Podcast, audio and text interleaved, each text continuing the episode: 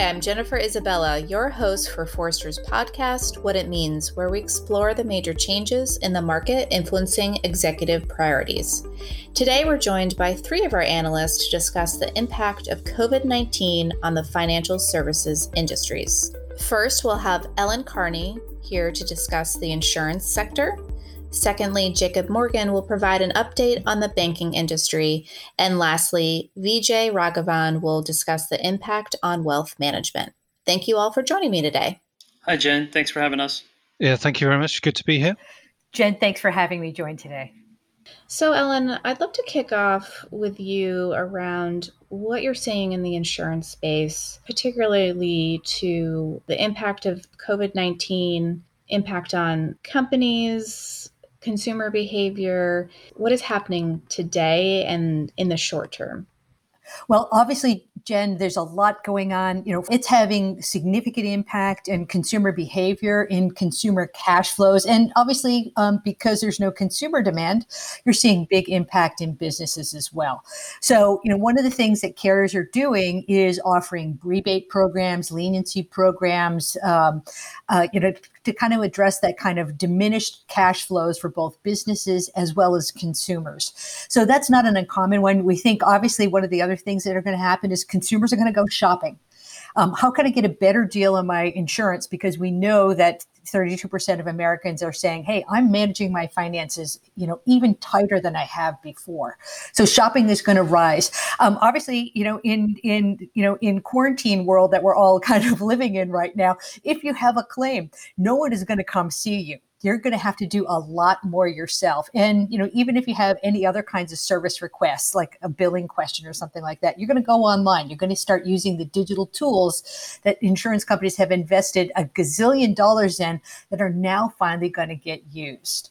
Um, and then there's going to be some other interesting stuff with that household cash flow is, you know, you're seeing with all these premium leniencies and rebate programs, this is going to have some big impact on billing and payment systems for insurance companies, you know, and obviously this is uh, you know this could be um, uh, you know a, kind of an interesting inflection point there. And then i think the final interesting thing is you know why should i pay for car insurance if my car's sitting idle in the driveway 98% of the time so, you know, this could be an interesting inflection point for subscription based um, car insurance, usage based, buy the drink kinds of car insurance coverage. You know, we've been wondering when this is ever going to happen. You know, you know, every year a third of consumers say, I'm really interested in this. And we've been four to five percent of consumers actually buying it. This might be what gets them over the hump.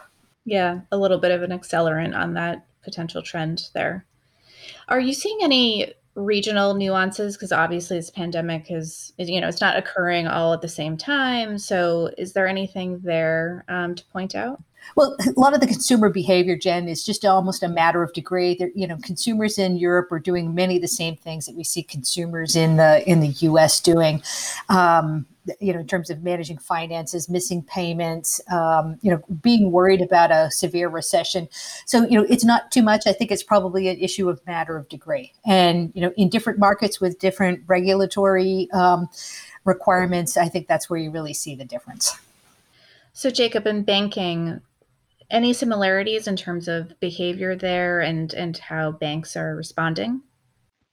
Yeah, I mean, certainly, you know, we're seeing a very similar thing. Consumers are extremely uh, concerned at the moment in terms of, you know, the, the state of the economy and the state of their own finances. It's kind of a twofold thing. They have that kind of immediate concern about their own job and whether or not they're actually going to be employment, how their employer is actually going to um, weather the storm, but also the impact on household finances. Uh, and that kind of has a knock on impact onto a lot of the services that uh, banks provide. So, for example, if you're providing payment services, all of a sudden there is a huge drop in in transaction volume. You know, whole sectors have stopped functioning. You know, no one is flying anywhere. Commuters aren't um, commuting anymore. You know, everybody is working from home. So there's a there's a, a, a very real and tangible change to people's lives at the moment. And certainly from a banking perspective, the banks themselves initially were relatively kind of stiff in their response. They weren't particularly empathetic, but very quickly I think they realized the genuine anxiety and concern that consumers had and the, the real and tangible impact that um, COVID was having on, on households. And they quickly moved to shifting the communications that they had with customers and, and really um, empathizing in a way that we haven't really seen banks do uh, for a long time. But not just doing that, actually then following up with payment holidays, with suspending mortgage payments, with um, eliminating fees on certain products, or indeed, you know, offering credit extensions where it was sensible for them to do so. So there's there's been that sort of consumer-based impact, but also the, the, the shift in terms of literally going from a sort of face-to-face and branch-based environment to to one where you know you are having to communicate with your customers online or you're having to communicate via um, contact centers and via the telephone and these contact centers and telephone based systems aren't necessarily fully operational anyway because you know that model was broken in terms of not being able to move your employee, employees around fast enough um, you know, one of the interesting things that we potentially anticipate coming out of this is a lot of the offshoring of contact centers may may well end up being slightly reversed because, you know, some of the areas where contact centers were offshored to weren't able to support um, lockdowns themselves, and the fact that you know they just didn't have the infrastructure to relocate to running their staff from home, for example. So you know there is a, possibility of nearshoring uh, being some something that we see in the future as a result of this.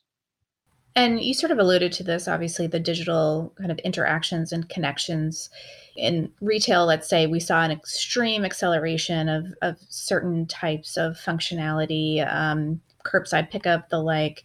Was there something within banking that got accelerated? Or to Ellen's point, there's been this talk of a certain trend that we think now is sort of at a potentially a tipping point, um, but particular to banking? Yeah, I mean, there are a couple of things that have definitely um, been visible. One is around the way that people are paying, for example, which which kind of overlaps with retail.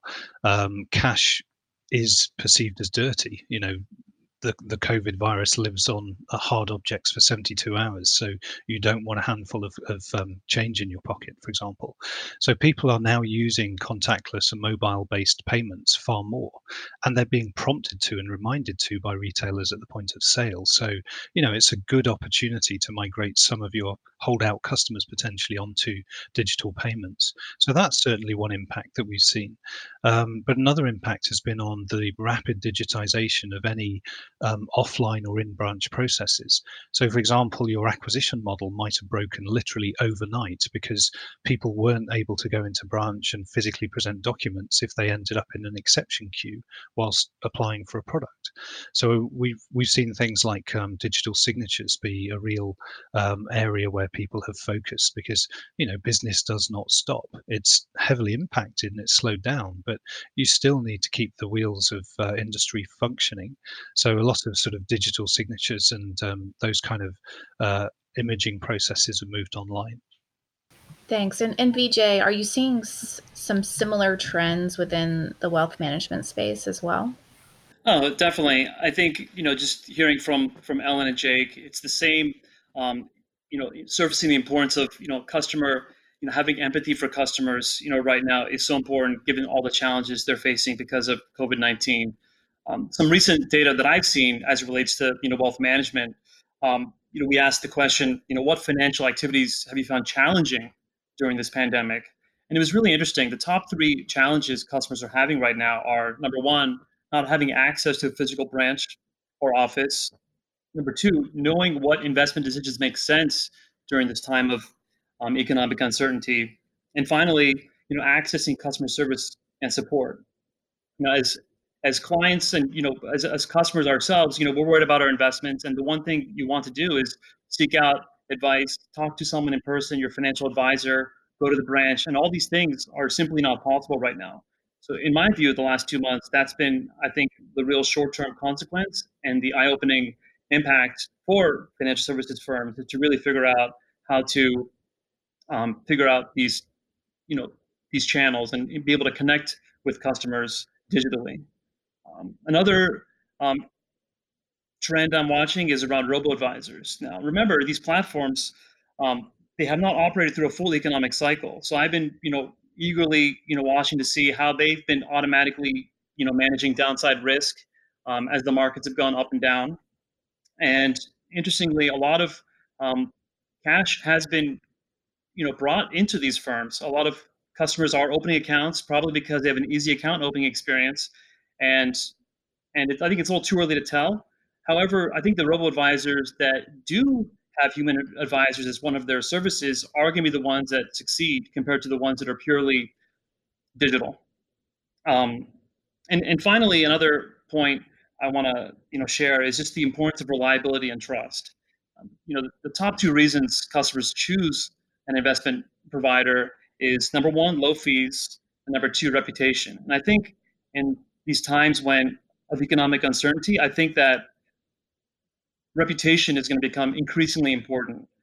Uh, you know, com- customers are going to choose a firm, an incumbent firm that they're familiar with, that they can see, versus a firm that you know perhaps has only been around for 10 years or so. And it's it's interesting that you should sort of make those comments around um, you know the the need that people have for that that um, interaction with an advisor because certainly one of the things that we are seeing is that because consumers aren't commuting because consumers aren't able to go out to the cinema go out and eat go out and uh, you know be entertained anymore they're actually saving money. So they are actually some consumers um, some customers out there are actually looking to invest at the moment and indeed capitalize on some of the uh, the stressed share prices that you see out there. But equally, what we do see is people are still after that um, that advice. They are still after a human at the end of the line at some point, and it's it's it's almost counterintuitive. It's in fact younger people, people that you might anticipate to be more digital, that are actually after more financial advice. Partly potentially because of their financial immaturity. Um, but it's important for people to recognize that it's not a case of replacing or accelerating all of your digital transformation at the moment, there is still a really, really important um, place for that trust. And that trust is built on that uh, engagement with, with the customer. And now is really a time for a lot of organizations to prove that, improve their value. And uh, kind of digging into that trust piece a little bit more, because I think it's interesting what you were mentioning, Vijay, like the, you know, potentially the incumbent, so to speak, may have that built up that trust over time and maybe less of these digital native firms, but it's not a time to rest on your laurels, right? To assume that based if you've been in business for a hundred years, you know, folks are going to be coming to you. Like there's that's a balance, and you still need to be proving that you have empathy and understanding, and also digital tools to maybe help make it easier, but that human advice and guidance um, to kind of package those things together. Is that fair? Yeah, definitely agree with that 100%. In fact, I mean, it was the robo advisors who, you know, emerged with this very innovative technology and service that was the catalyst that prompted the incumbent firms to to really accelerate their digital services. Um, you know, Charles Schwab, for example, introduced a robo advisor type service because of these innovative firms that were introducing it originally. And they have to continue to, you know, accelerate their investments in both onboarding digitally and servicing customers digitally. Yeah, and I think you know just to kind of capitalize on the point that both you made, Jen, and Jake made, it's you know empathy is good for business right now um, in terms of really building up what what uh, Vijay had talked about is that trust and reputation. Uh, you know how companies are going to be perceived the long tail of negative pr will be about how well they demonstrate empathy for people who are calling into call centers with i'm having trouble paying or i can't pay for my car insurance or you know frankly there's been a covid death in my family and you know i can't go into a branch or anything like that to kind of close accounts or you know take care of the life insurance claim. So you know this is going to be a real distinguishing time in terms of that empathy component that you know both you and jake brought up and I think that's a perfect segue to discuss maybe the longer term implications here, right? So like the the handling of this current moment in time will have long term implications across financial services and frankly all industries. Um, what other things do you anticipate seeing in terms of longer term implications? The stuff we've been talking around digital transformation and digital use, you know, that's really been a matter of degree. We've made investments in digital capabilities, and finally, there's now a reason for consumers to actually use it. So these investments are going to really pay off. But I think there's some bigger structural changes. For instance, um, and this predated even the um, the financial crisis of 2008 and 2009, um, workers' compensation insurance is going to be an endangered species. Um, you know, consumers, you know, businesses aren't going to be hiring employees; they're going to be using contractors. You know, they're going to be working from home.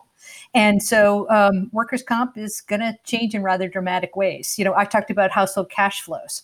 Um, and of course, one of the big gripes that insurance companies had is our billing systems are not going to be able to support these kind of, you know, seasonal premium billing programs that we have for consumers. Guess what?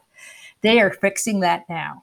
So expect to see that as a you know a, a, new kind of modernization strategy for insurance organization. This is going to be you know how they're going to you know act in a new and pretty sustaining normal. Um, I think we're going to see some industry consolidation over time too. You know, depending on how severe this recession is, you're going to have impaired insurance companies, um, and you may see maybe a surprising um, non-insurance company pick somebody up. Um, agent models, you know, so the classic captive agent models that companies like State Farm and Allstate have kind of employed. These are, you know, you know, exclusive um, agents for their businesses. That's going to go away you know, it's going to go towards independent agents and even more scary aggregators here in the US market. So, you know, I think the, you know, those are a few changes, but I think the biggest change you're going to see in the business of insurance is products.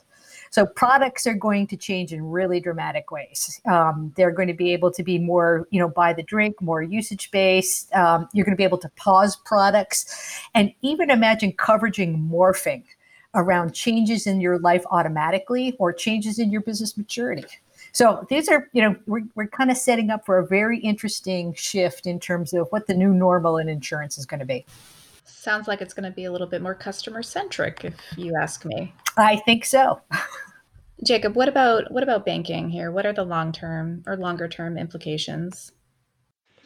Well, it's it's um, it's very similar to what what Ellen was outlining there, and um, but unfortunately, I think winter is coming. There's there's a definite uh, definite drawing in um, that that will be required because you know this what COVID has brought is is a long term impact. Um, it's going to be a long tail, a long impact on consumer expenditure, on consumer confidence. There's going to be a string of collapsed merchants, of collapsed businesses, um, potentially entire sectors, which is, you know, going to cause a complete redrawing of people's assumptions about macroeconomics, and that will drive recession. That will drive defaults, and companies, financial firms have to prepare for that. They have to understand what exposure they have on their balance sheets.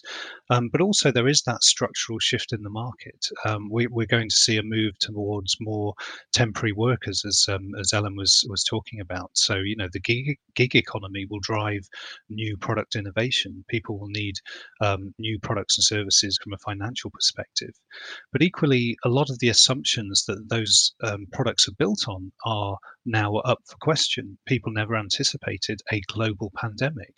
Um, you know, a lot of the models that people have built around risk, around exposure, you know, those all need to be rethought. Um, people will be falling into mortgage arrears that were never predicted to fall into mortgage arrears through no fault of their own.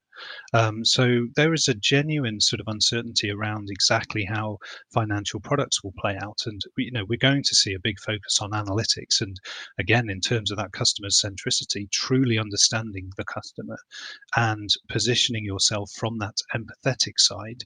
You know, so you're moving perhaps from rates that penalise to looking at how you can perhaps offset some of those rates and some of those challenges in order to help your customers and and, and keep them loyal. Um, but equally, one of the things that, that we've we've noticed as a result of the crisis period is a real speed up in terms of the pace of innovation. You kind of have that thing that you know necessity is the mother of innovation. Essentially, you are forced to innovate to suddenly move an entire workforce online, for example, or think about how you can now close the gap with your customers now that you can't physically reach them. And that pace of change is unlikely to slow hugely you know the C-level will now be keen on sustaining some of that, but without a, you know without burning out their staff.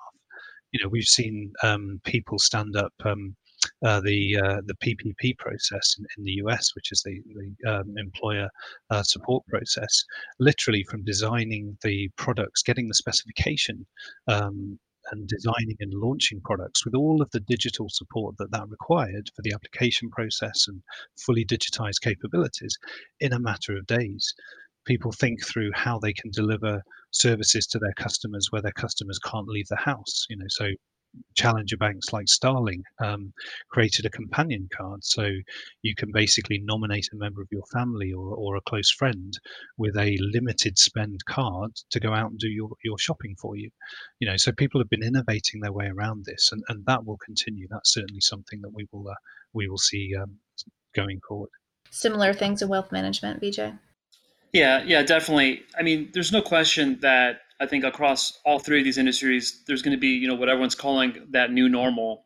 And I think within wealth management, there's there's already been an interest and an acceleration to build these digital sales and servicing capabilities. And the way I look at it, uh, when people want to talk about their investments and their goals for retirement, long term, you have to customer firms have to find that balance of how do you personalize interactions to be both high tech and high touch. And advisors need to figure out a way to connect in an authentic way, you know, deliver, you know, digitally to deliver advice. And it's it's challenging. The, the, the key area that I think is going to really change is going to be around the onboarding process. And, and Jake touched on this as well. Um, the notion of things like wet, sign- wet signatures and branch visits are simply going to go away. And firms need to figure out how to onboard customers and prospects digitally. How do I chat with a potential financial advisor, work together through co-browsing to develop a financial plan, uh, perhaps even open the account using facial recognition technology, and just open the entire account seamlessly and without even visiting a branch. Once you are a customer, all of the servicing aspects, not only between the advisor and the customer, but also a lot of the, the back office support needs to be uh, managed digitally collaboration tools that enable document exchange and you know working through you know issues and, and cases just to keep things efficient and you know help the customers right now one thing I would, you know, also talk about, you know, some of the changes too is, um, of course, you know, the, the, long tail of of negative PR that Jake was talking about. Um, you know, is certainly impacting insurance companies, especially around the business side. So things like business interruption insurance that got sold to small businesses, thinking that, oh my gosh, my, my retail business is closed down, I'm going to be covered. Uh, no. Um, so you're going to actually see some interesting um, government um, industry partnerships moving forward, sort of the same thing we saw after 9 11 with terrorism insurance, where pandemic coverage will be backstopped by the by governments. Um, and you know that will give confidence for businesses to come back and things like that. But um, you know, I think that's another key thing is that the role of government is also going to get interesting here too. Yep, that intersection is very real. Mm-hmm. The only other point I would make on reputation is just the the notion of you know what happened with Robinhood during the early days of the pandemic um, the stock market went straight down, and Robinhood, the free stock trading app, was simply had an outage for the entire day. And so, you know, at a moment when customers all they want to do is rely on a platform to sell their securities, move their money out, and it's unreliable and it's not working, that is just a bad customer experience. And they're going to again go for perhaps a tried and true firm that's perhaps been around more than 10 years that they trust. And for me, um, financial well-being, um, that's going to become a critical area of focus going forward because customers are in stress positions now. They are not going to suddenly, you know, no one's waving a magic wand and they'll leave those overnight. So there's there's likely to be a strong interest in things like um, uh, financial well-being, but also innovation around debt management and collections. Um, you know, they are areas that uh, are often not really spoken about, but they will be areas that people will be looking to innovate in and tread softly in order to maintain the customer trust and um, you know support customers in an appropriate way. Mm, the fact that we're going to kind of move from social distancing to professional distancing, you know, you will have to think about how you physically support your workforce in an environment where you know perhaps half of them are now working from home permanently or indeed you know you you literally do not have the same capacity in in, in a building as you used to or cannot um, see the same number of customers as you used to on the front desk for example so again there's going to be some creativity needed around that in order to you know make your workforce feel comfortable coming back to work um, but also just to manage the, the sheer throughput that, that you were used to handling in the past. Great. Thanks, Jacob. And thanks to you all for joining me today. Thanks, Jen. It was great to be here. Hope this is valuable to our listeners. Yeah, and I just echo Ellen's comments. Uh, thank you for the opportunity. If you like what you heard today, subscribe to Forrester's What It Means podcast on iTunes, Google Play, and Spotify, or your favorite podcast player. To continue the conversation, follow Forrester on Twitter and LinkedIn. Thanks for listening.